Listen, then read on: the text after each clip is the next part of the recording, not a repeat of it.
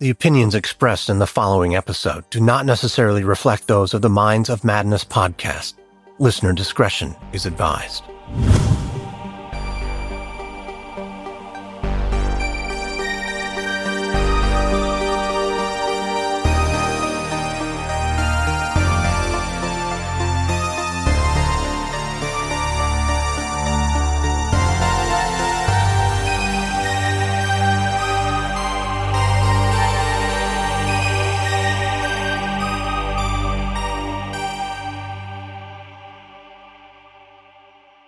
On June 27, 1998, the forecast for the Tampa Bay area was predicting more beautiful sun drenched weather. A perfect day for a hardworking businesswoman and mom like Vicki Robinson to slow things down and enjoy a leisurely Saturday with two of her favorite people. A morning meetup with her best friend Deborah and an afternoon beach date with her boyfriend Jim. But when Vicki failed to meet up with either of them, they knew something was terribly wrong. Join me now as we take a look into the sudden disappearance of Vicki Robinson, a 49 year old divorced mother working hard to raise her two daughters, hopeful for a second chance at her happily ever after. In this tragic case, you'll hear how a mother's attempt to keep her teen daughter on the straight and narrow became every parent's worst nightmare.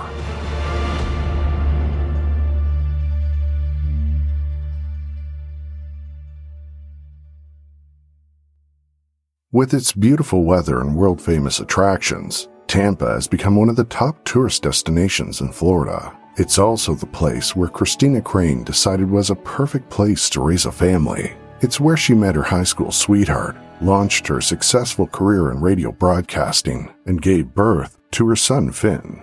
I've lived in Florida my entire life. I was born in Tampa, raised in Tampa. My mom was born in Tampa and raised here, so I'm the second generation native Tampan. And with the exception of four years in Gainesville at the University of Florida for college, I have lived in Tampa, decided to come back here, got my first major commercial radio job here in Tampa I wouldn't think of living anywhere else, um, especially the days you'll look on the weather report and say someone in Chicago is freezing their rear off in 20 degrees and it's 87 sunny and breezy here. It really is paradise. I get to live where people spend thousands and thousands of dollars to vacation.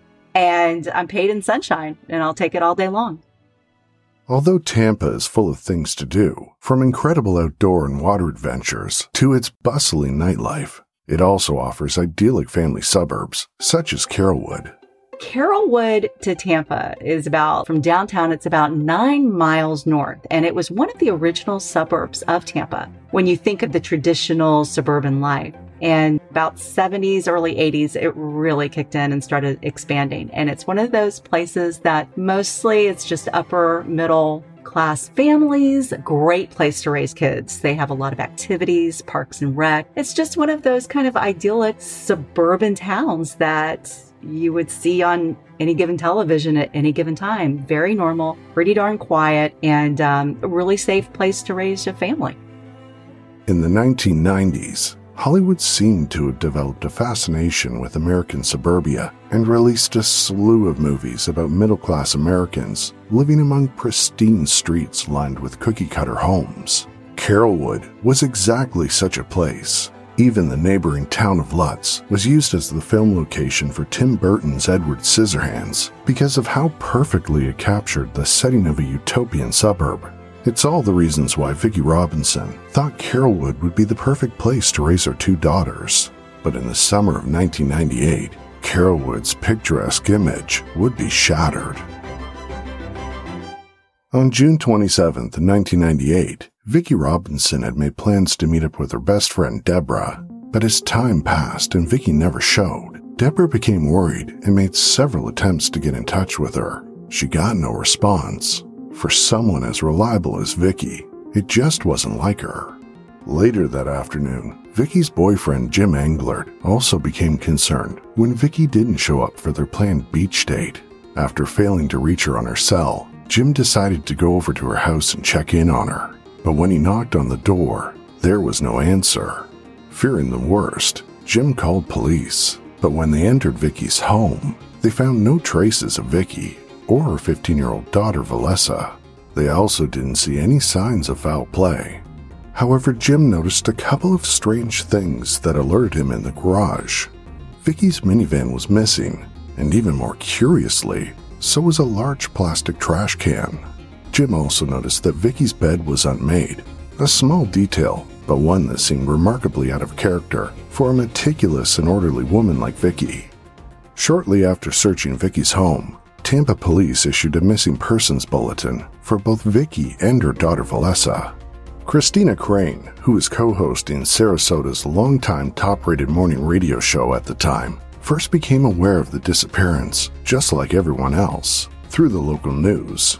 But it didn't take long before even their morning show, that usually focuses on lighter topics to help bring some sanity to Tampa commuters, found themselves following the case as well. In June of 1998, I was co host of a radio show, is Jones and Crane on WSRZ in Sarasota. And we had been together about three years by that time. And our show was topical. It was a lot of improv. It was light comedy. It was good for families when they were driving in to schools and stuff. So we had a dedicated news department. And when this case came up, of course, the news department covered that. But why we started talking about it on the air was because as it unfolded, much like an onion, it just got weirder and weirder. We first started becoming aware of the case when the news broke that there was mom, Vicki Robinson, and her 15 year old daughter, Valessa, were missing. So it was kind of the lean on news outlets that, you know, they had been kidnapped and there was obviously foul play that, you know, Vicki Robinson, she was just so grounded, um, you know, a successful real estate agent, and that she would never just kind of take off. And she was very reliable. So, really, at first, it was kind of a kidnapping case. And then, of course, a couple, three days later, it came out that there was this surveillance video. Within 48 hours of the mother and daughter vanishing, police caught a break when they discovered someone had been using Vicki's credit and debit cards. Police then obtained video surveillance of an ATM where cash had been taken out from Vicki's account, but the footage didn't show Vicki taking out the cash. Instead, it showed 19 year old John Whispel with Vicki's minivan in the background. John had become a close friend of Valessa's, spending a lot of time at the Robinsons' house over the past few months. Later, surveillance footage from a convenience store in Tampa showed more purchases being made using Vicki's cards, again by John, but now accompanied by someone else, 19 year old Adam Davis, Valessa's boyfriend. But there was still no sign of Vicki or Valessa. Police had been informed that Valessa was a troubled teen with a history of running away, but no one knew if Valessa was involved in her mother's disappearance or if she was possibly a victim as well. As investigators continued to follow the electronic trail left by Adam and John using Vicki's cards, they could see they were headed west, heading out of the state of Florida. Four days after Vicki and Valessa disappeared, police caught another break when an anonymous woman called 911, telling an operator she'd just spoken to Adam on the phone. I got a uh, phone call from Adam, Adam Davis, and he said that they were heading to Arizona. Um, he said that uh, Valessa was with him Yes, and that uh, she's okay now. yes. Is, is she? Uh, yeah, she, she's okay. Adam had also confessed to the caller that he knew what had happened to Vicki Robinson. He had killed her, and both John and Valessa were in on it. You said something about her being in on it. She didn't, you know, say stop, don't hit my mom. She, I don't, I, I don't know. And she didn't like freak out when her home, like ended up dead. So, And did, did they indicate uh, how they killed her? um, no, they didn't. Investigators soon tracked the credit cards all the way to West Texas. Sheriff Bruce Wilson, who had been following the case, believed the minivan would be traveling west on Interstate 10 and decided to set up a trap near Fort Stockton. That's where he, a deputy and a state trooper, waited patiently for the van to appear. As the minivan drove past, Sheriff Wilson turned on his siren and pulled up behind it, hoping the vehicle would pull over without a fuss. But the van kept its course, and a high speed chase ensued. Like everyone else, I'm watching the news and they broke in this car chase that happened in Midland, Texas. It was all filmed and, and caught on the dashboard camera of the Highway Patrol in Texas. And it was an amazing thing to watch because you thought these guys are going to roll over, crash bad, and we're never going to know the story. Suddenly, the minivan swerved into Wilson's cruiser, threatening to push it off the road. That's when the sheriff ordered the deputy sitting in the passenger seat to shoot out the tires of the van. As the deputy leaned out of the window, with the cruiser racing down the interstate after the minivan, he managed to put a bullet into each of the tires. As helicopters flew overhead and the minivan finally came to a stop, three suspects emerged Adam Davis, John Whispel, and Valessa Robinson.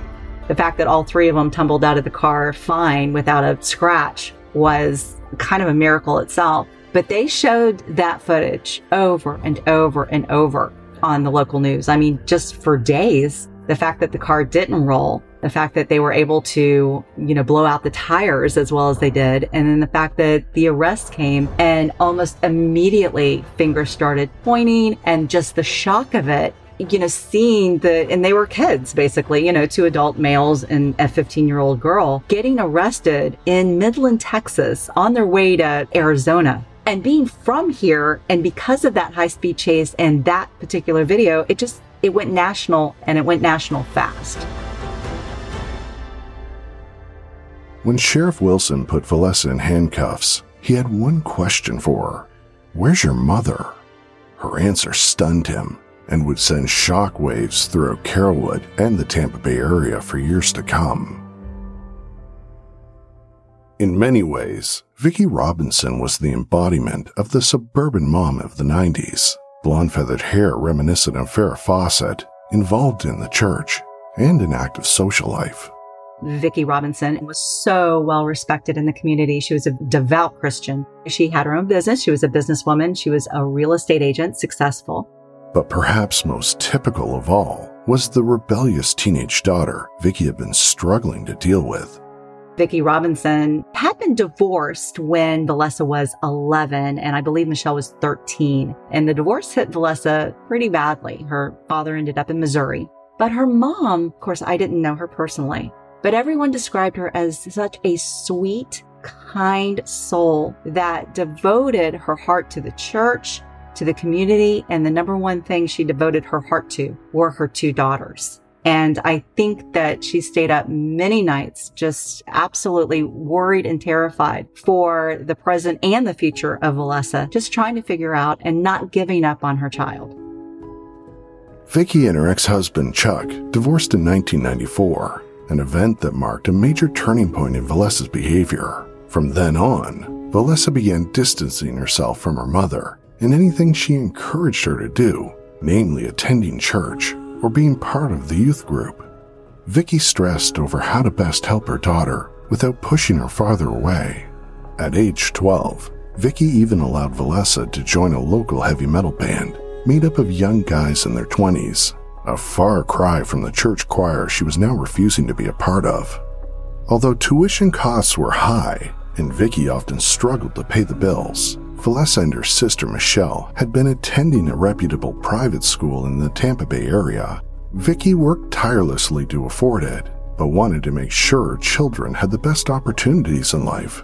But it wasn't long before Valessa began misbehaving at school, and eventually Vicki was called in to discuss Valessa's misconduct. Valessa was on the verge of being expelled. Outside of her behavior, the new goth look Valessa had adopted didn't exactly make it easy for her to fit in at the private school. That's when Vicki decided to enroll her at the nearby public school to begin ninth grade. She hoped her daughter would have an easier time blending in and meeting new friends. But things only got worse, much worse. Valessa was a very troubled teen, very rebellious, into things that she definitely should not have been doing at the age of 15. At 15, Valessa became sexually active, started drinking alcohol and using drugs, began shoplifting, and even sneaking out of the house. Sometimes she wouldn't come back for a day or two. But Valessa's rebelliousness was about to be taken to a whole other level. when in October of 1997, she met 18 year old Adam Davis. Within a week of meeting, Valessa wrote in her diary that she'd already fallen in love with him. Vicki was understandably concerned about her underage daughter dating an adult, especially a guy like Adam, whose life didn't seem to be heading in the right direction. The high school dropout and drug dealer had a criminal record and was called Rattlesnake by friends. Adam's earlier years had been rough, abandoned by his mother at age two. He lived with his father until he died in a tragic motorcycle accident when Adam was only 13. He spent the rest of his adolescence living with a series of distant relatives and in foster homes. Within the first month of Valessa and Adam's new relationship, Vicki couldn't help but feel relieved when Adam was sent to jail for grand theft auto and burglary. Although Vicki and Valessa's relationship didn't really seem to improve much, Adam was now out of the picture, at least for the next six months. But the time apart did nothing to keep Valessa from obsessing over Adam, and as soon as he was released from jail, the two picked up right where they left off, except now Adam was 19. On May 11th, 1998, Valessa made an entry in her diary that would shock any parent. Since Adam's been out, we've made love eight times. We're trying to get me pregnant because I want to have a baby so bad. Vicki had flipped through the pages of Valessa's diary, hoping to find some clue about what was going on in her daughter's life, unprepared for what she would find. When she came across what Valessa had written about becoming pregnant, Vicki became enraged and tore the pages out of the diary to confront her daughter with. Around that time, Adam and Valessa tried running away together, but when police caught up with the couple, Adam was charged with statutory rape. The age of consent in Florida is 18. And if parents don't approve of a relationship in Florida, they can have whichever one is older arrested. It's unclear why Vicki hadn't had Adam charged earlier, but Christina Crane explains why many parents try to use this as the last resort when trying to dissuade their children from pursuing an inappropriate relationship. What happens a lot of times is if you don't approve of the boyfriend and you try to separate them, they're like magnets. They just go back together harder. So you hope that it naturally works its way out. Sometimes that doesn't happen. The girl or the guy doesn't see for what it is. And then you kind of go to that next step. And it's out of desperation to try to do what's best for your family and what's best for your child It's kind of like a last step. But, you know, when you're on that track and you're just desperately trying to get your child back into the fold, I can absolutely see somebody trying to press charges. Although Adam was taken to jail, he was soon released while awaiting trial. Vicki now was completely at her wits' end about what to do with her daughter, who'd become impossible to control. But Vicki refused to give up on Valessa. She had faith there was hope on the horizon. Vicki and Valessa's father, Chuck, had actually been secretly making plans to send their daughter to a Christian year long residential program for troubled teen girls called Stepping Stone Farm. In fact, Vicki had filled out the application way back on October 13th, 1997, just a few days before Valessa even met Adam. When asked on the application what the child's challenges were, Vicki wrote, runs away from home on weekends so she can do whatever she wants to do, has taken acid and marijuana, stole two CDs, truancy from school, poor grades, disobedient to mother, almost impossible to handle, going down the wrong road fast. Vicki lived in constant fear that if she didn't allow Valessa to see Adam, the two might simply run off together again. As Valessa's defiant behavior continued to increase, Vicki was trying everything to keep whatever peace she could between them. She just needed to make it to July 7th, the date Vicki was scheduled to drop Valessa off at Stepping Stone, a date that couldn't come soon enough. Whether or not Valessa knew about her mother's plans remains unknown, although Valessa maintains she had no clue. As Vicki and Chuck made plans to drop their daughter off at the program, Valessa and Adam were making secret plans of their own. On Thursday, June 25th, Valessa called her boss at McDonald's and said she wouldn't be coming into work on Saturday. The next day, Adam told his boss at the local Denny's restaurant the same. As it turned out, Vicki's plans to rescue her daughter from going down the wrong road fast would be 10 days too late. July 7th, 1998 would not be the day Valessa arrived at the Stepping Stone farm. Instead, it would be the day of Vicki Robinson's funeral.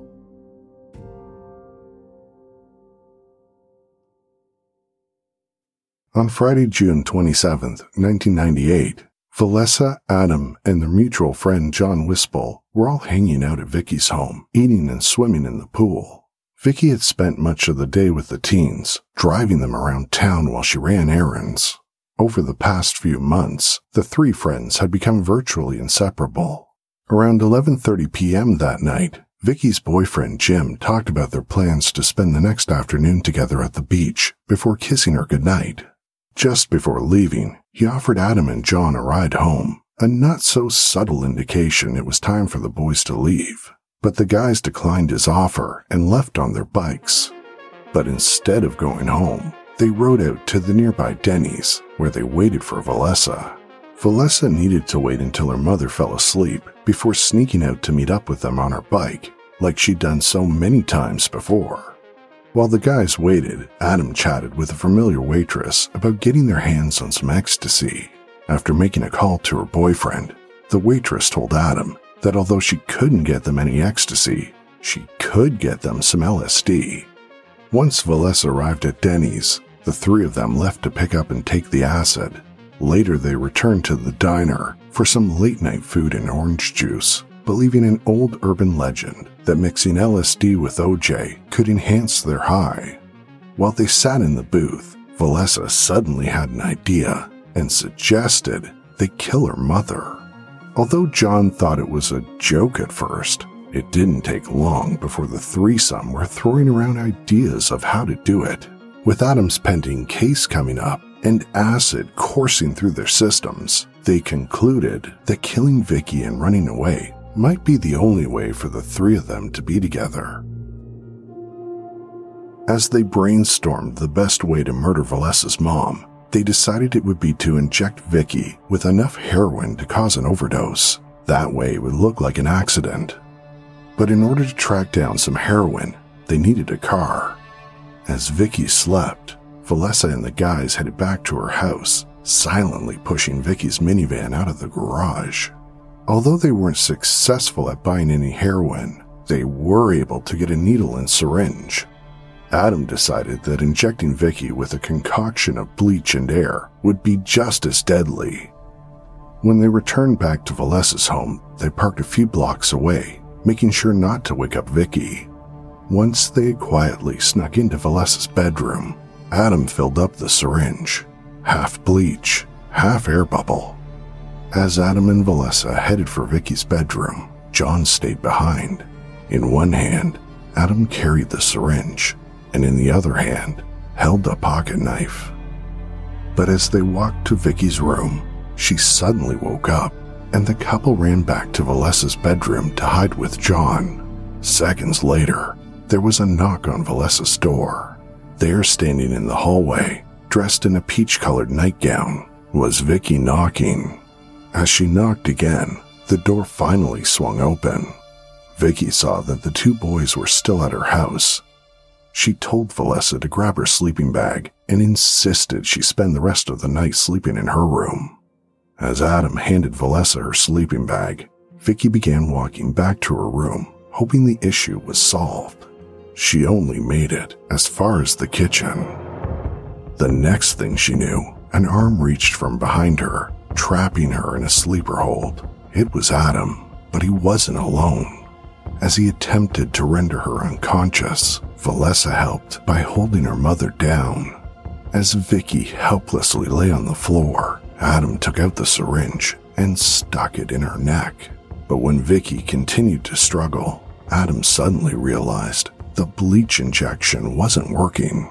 It was at that point John emerged from the bedroom and handed Adam the pocket knife, suggesting he use it before retreating back to Valessa's bedroom. The next time John saw Adam, his hands and the knife were covered in blood.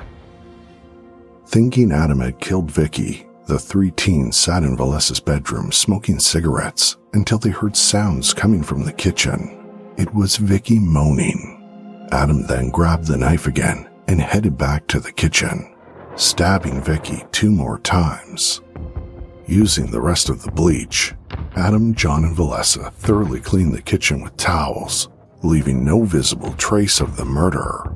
Then they stuffed Vicki's body head first into a large plastic trash can Adam had brought in from the garage. Next, they placed the trash can along with the bloody towels and some shovels in Vicki's minivan.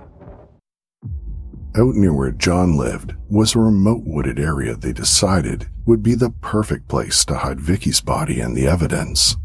As they drove out, they found an access road where they used a bolt cutter to break the lock and chain off the gate.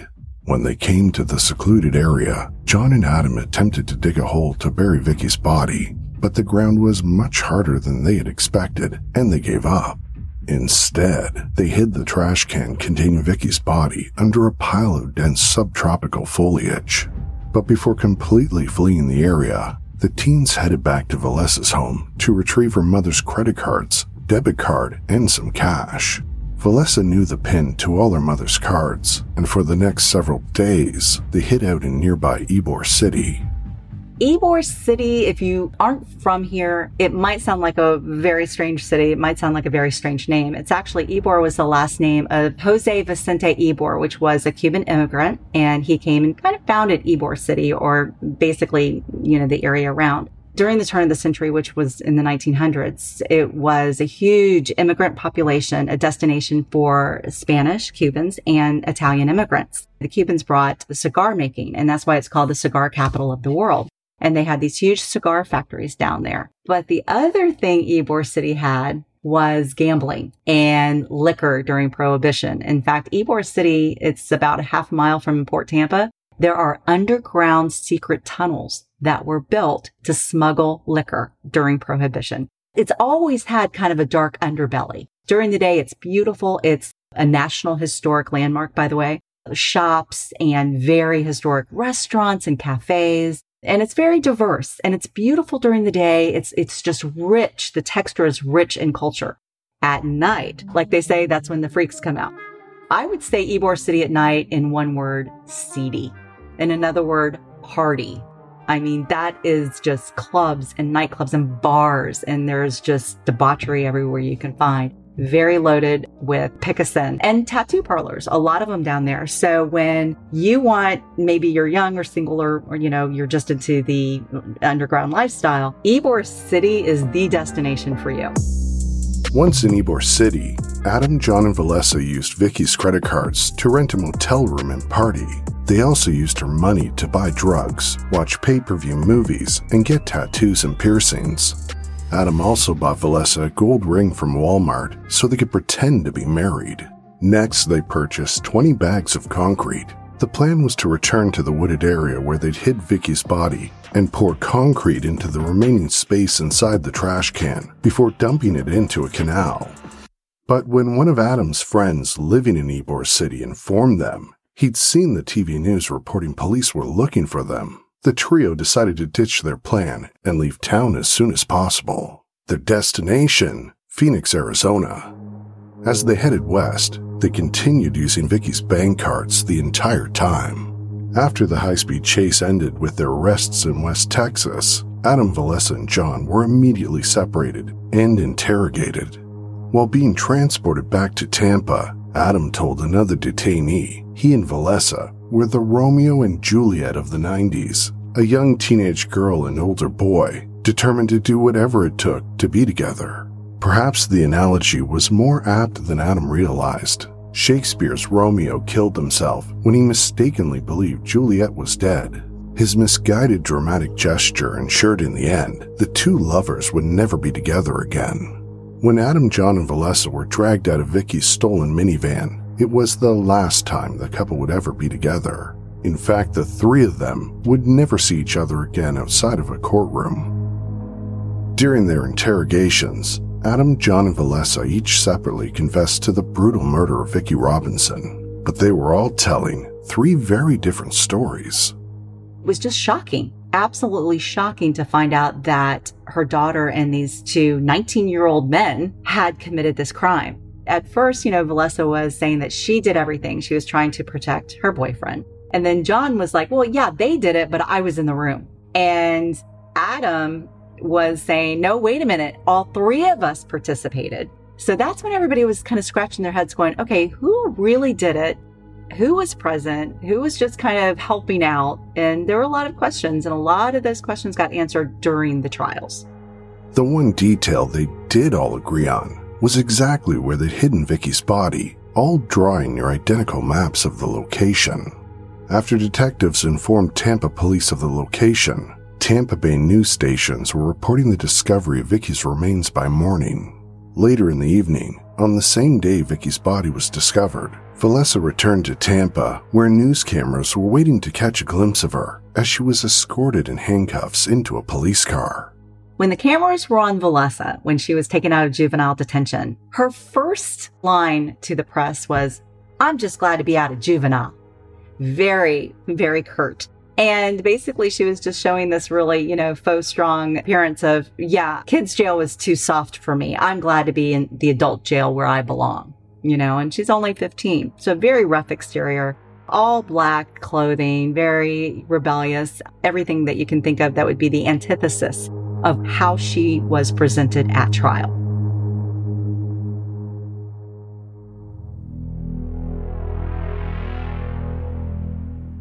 This past year has been really stressful for a lot of people. I know we've certainly felt that, both of us as parents and our kids as well. And we've all been trying to cope with it in different ways. Someday, Adam and Valessa attempted to keep in contact with each other while awaiting their trials in separate prisons, even though any communication between the two had been strictly forbidden by a judge.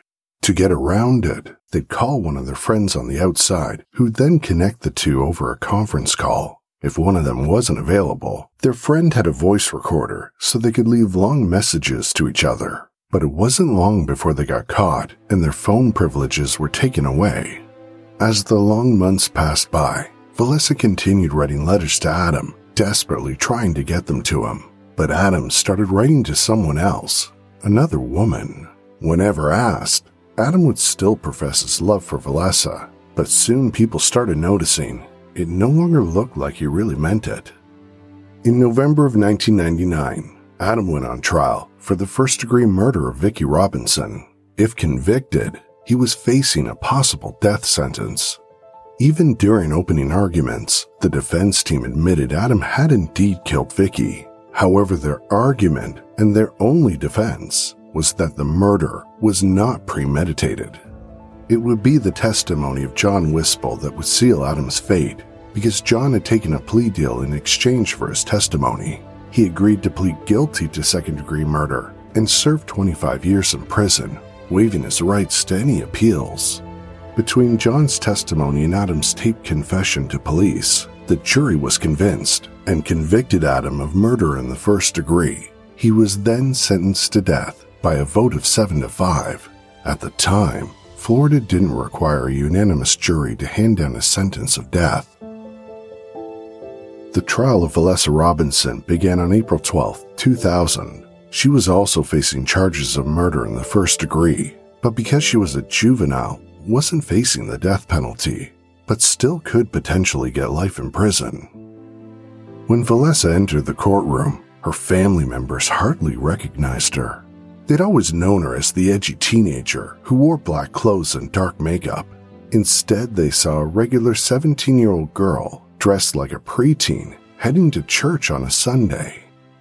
At trial, she had a public defender. Her name was Deanne Athan. And I'll never forget because when the news started showing bits and pieces of the trial, Valessa looked like an 11 year old schoolgirl.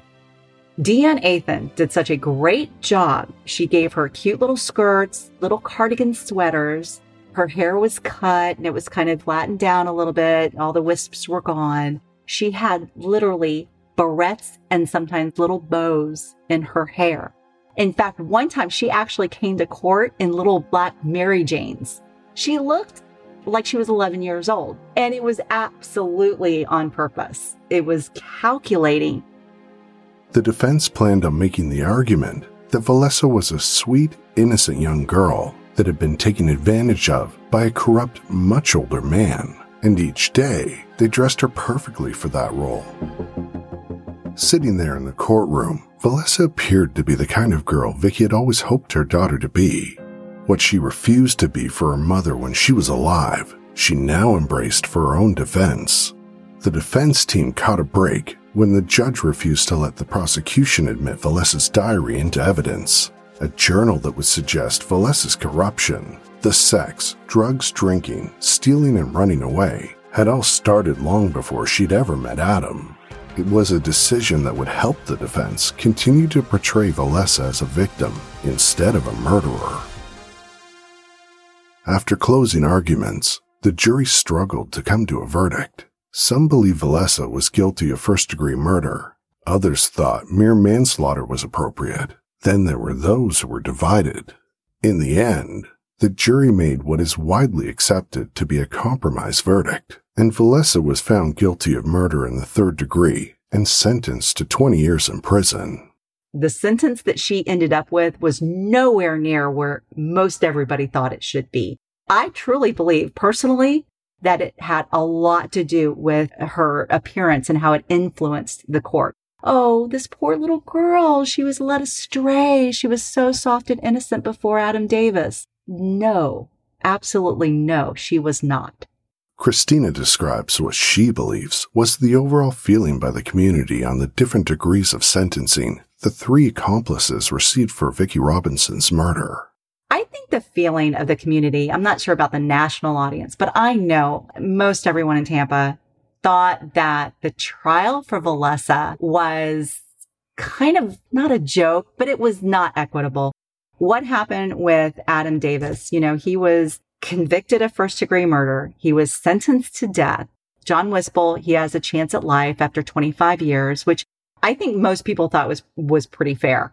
But then Valessa, what did she get? Like 15 years, then plus five for the theft or something like that. And then she got out two years early. So here she is in her early 30s. She's been able to go on with her life. If it were a case of, you know, this innocent lamb and she had no idea of what was going to go on, but that was not the case. And it was proven that she did hold her mom's legs down while she was being murdered. So I think, and a lot of people think that her sentence was relatively light compared to the rest. And that just seemed unjust. John Whispel spent 20 years behind bars and was released in 2019. But a string of incidents in 2020 involving domestic battery placed him back in jail again. Adam Davis's new sentence is still pending, but there hasn't been any indication if the state will attempt to resentence him to death. Valessa Robinson was released in 2013 and, according to Facebook posts, appears to be trying to live somewhat of a normal life. She has a job, a car and condo, and in 2016 posted a photo of her newborn son. You know, a lot of kids go through a very rebellious, independent time. I know I did when I was young and I did things that not really proud about, but thankfully I grew out of. And, you know, Valessa was alcohol, drugs, anything that you want to think of that she could do, which a lot of kids do. But I think it was a perfect storm because she was already on a bad track. And then she met someone that was really on a worse track. So it was kind of like gasoline and fire combining. And it was a perfect storm. Then they had someone that was kind of on the neutral side. And this triumvirate came together and was able to pull off a murder that maybe individually they would have never done. But collectively, they had the energy to pull it off, to commit this horrible, tragic crime. It's impossible to know what's in Valessa's heart today, or what Vicki Robinson would think if she were able to speak from the grave. Many of Vicki's friends and family believe Valessa should have spent the rest of her life behind bars, but one of Vicki's closest friends, Ed Phillips, is convinced Vicki would have wanted Valessa to be given a second chance. When asked, he told reporters just how forgiving he believes Vicki would be. He was quoted saying, I'm sure Vicki would end up putting her arms around her daughter, hugging her, forgiving her, and reconciling a relationship. She's a mother of Valessa, who is now a mother. There's a lot of feelings, a lot of love there too. Boy, would she like to be a grandmother. Christina Crane reflects on the case as a mother herself, raising a 10 year old son who will one day enter into his teenage years, a coming of age so many parents dread. And you know, now that I'm a mother, I have a 10 year old son. I think about what maybe Vicki could have done differently. And I'm not sure that she could have. You know, she was divorced. She was the sole breadwinner for two daughters. So she had to work, obviously, and support her family. That's just kind of a fact of life. And what, from what I understand from Vicki, she had just such a kind, loving, gentle heart that I think that she was working so hard to get Valessa on the right track. Some kids respond to that. Other kids, I believe, like Valessa, they do not. And they just decide, I'm going to rebel. I'm going to do what I want to do, when I want to do it, where I want to do it. And as a mom, I'm scared to death of that. What do you do? You can't lock them up for the rest of their lives. You do the best you can with as much love as you can. And then you just kind of breathe and hope for the best. But it's, it's terrifying to me as a mother. But you know, you do the best that you can. And I truly believe that Vicki did the best that she could in a kind, loving way and may have worked for one daughter, Michelle. Obviously, unfortunately, was not as successful for Valessa. It's really scary as a mother and it's so sad. What a tragedy. What a tragedy because I was a 15 year old girl once and yeah, it was a really tough time, but I am so, so grateful that when I became an adult and, you know, realized how much I loved my mother and had so many wonderful years with her before she passed, I can't imagine missing out on that. And all it took was, you know, small reconciliation and, you know, you have your mother's love for the rest of your life. So the fact that that didn't happen is, I think, the real tragedy.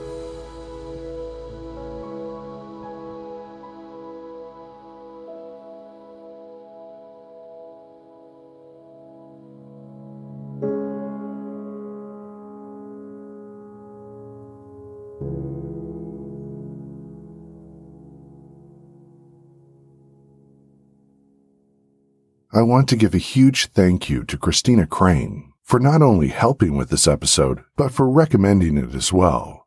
And we've got some new Patreon supporters we've got to thank. Jackie G, Lisa M, Lima L, Lewis R, Lee C, Ms. L, Kira B, Dominic S, Rhonda F, ZB, Sebastian O, Karen S, Sheila G, Jess K, Svetlana V, Rebecca W., Colleen C., Cheryl, and Maria A.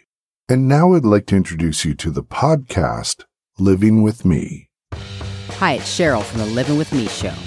Go to monoonno.com now and catch up as we look at pop culture, film, music, art, and the world around us through a 90s, occult, and symbolic lens. Let's analyze and interpret pop culture and current events together to possibly make some sense of this wild world we're living in. Where Stanley Kubrick meets the Da Vinci Code meets Free Britney. Go to monoonno.com now and catch up on Living with Me. That's M O N O O N N O.com.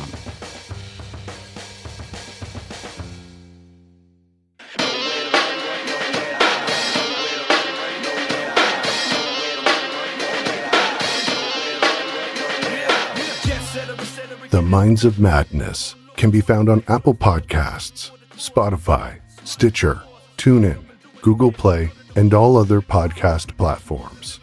Ad free episodes of this show are available on Stitcher Premium.